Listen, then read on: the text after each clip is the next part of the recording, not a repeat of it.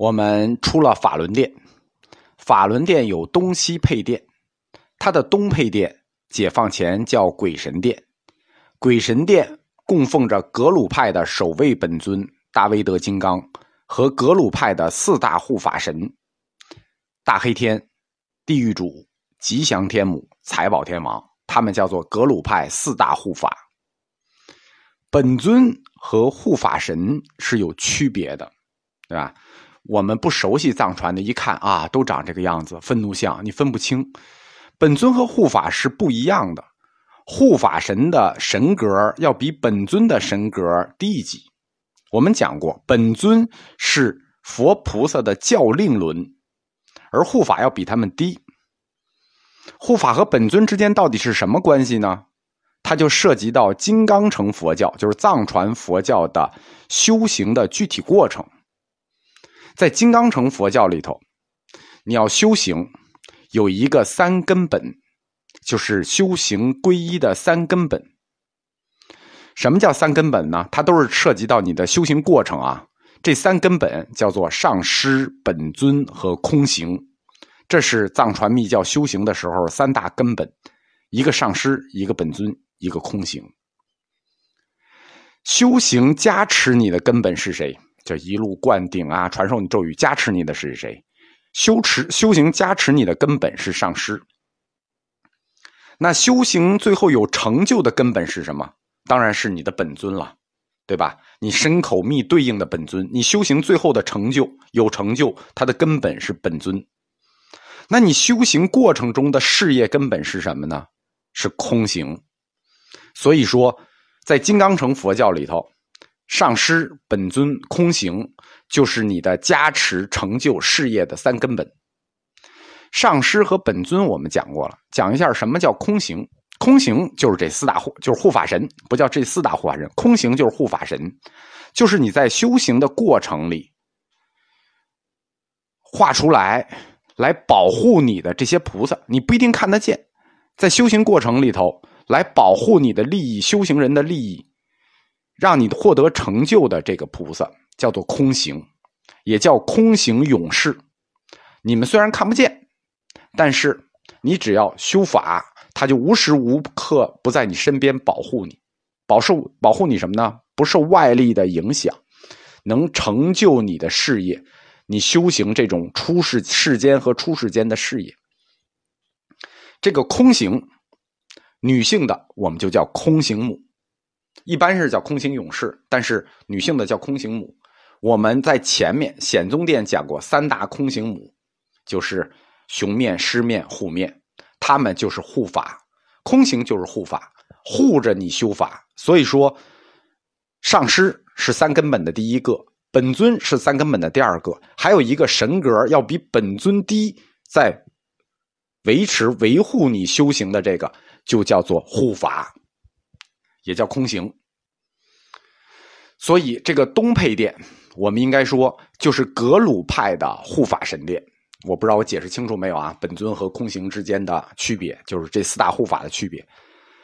东配殿的这护法神，四大护法神都属于密宗造像。理论上呢，就不叫理论上，它都是由乾隆九年新建的。但是呢，翻修过好几次，建国以后也有两三次翻修，就正好讲到这儿了啊。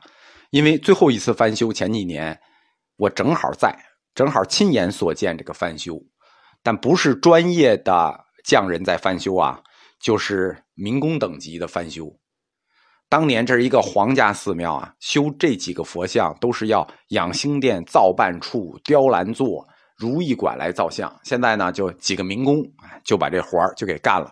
所以，这个鬼神殿的这四大护法的形象，我们也只能凑合着看。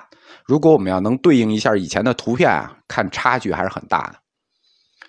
密宗造像，它是藏传佛教象征意义造像之大成，大部分是愤怒像，护法都是愤怒像，只有极个别寂静像。他之所以要表达这种大愤怒，其实是想表达在修炼过程中，你降服内心与外界魔障产生的那种愤怒，对吧？你怎么就老降服不了内心和外界的魔障呢？就产生的这种大愤怒，最终你将把这种大愤怒修炼成一种无坚不摧的力量。而且密宗造像它大部分都采用裸体像，这种裸体像想表达的就是清净无染的那种脱俗境界，身上什么也不附着，对吧？本来无一物嘛，不光是内心无一物，外在也要无一物，对吧？裸奔它是有裸奔的道理的，你裸奔那叫耍流氓，但是它有道理，这就叫象征艺术的大成。密宗造像这几大护法都是双身像。啊，财宝天神不是，在密教理论里头，双身像要阐述的义理面覆盖的很广。我们说它不太好讲，简单的讲呢，它就是要表达对立两极的结合，就是真理产生在相反对立两极结合的交界处。一般呢，不做详细的解释。只是依附汉传佛教的理论给大家解释一下，说这叫悲智双运啊，悲智结合的理性概念，所以我也不多解释了，大概就这个意思，就是他要表达的是对立的产生，产生的就是这个中道的真理。雍和宫的密宗双身像还有个特点，尤其是这个鬼神殿的这四大护法，他们下身都裹着一个裙子啊，这个裙子叫法衣，这也是个特例。在藏传佛教寺院里，裹法衣是个特例，因为八十年代呢，雍和宫再次开放，改革开放以后，老百姓都从文革的时候过来，就没见过这种东西，没见过双身像，你解释不清楚。像我说的，解释不清，你附汉传的理论也解释不清，为什么这就悲智双运了？这怎么就悲智双运了？所以就有很多的流言蜚语，是碰巧。时世班禅大师正好来雍和宫说法，就听到了这些流言蜚语。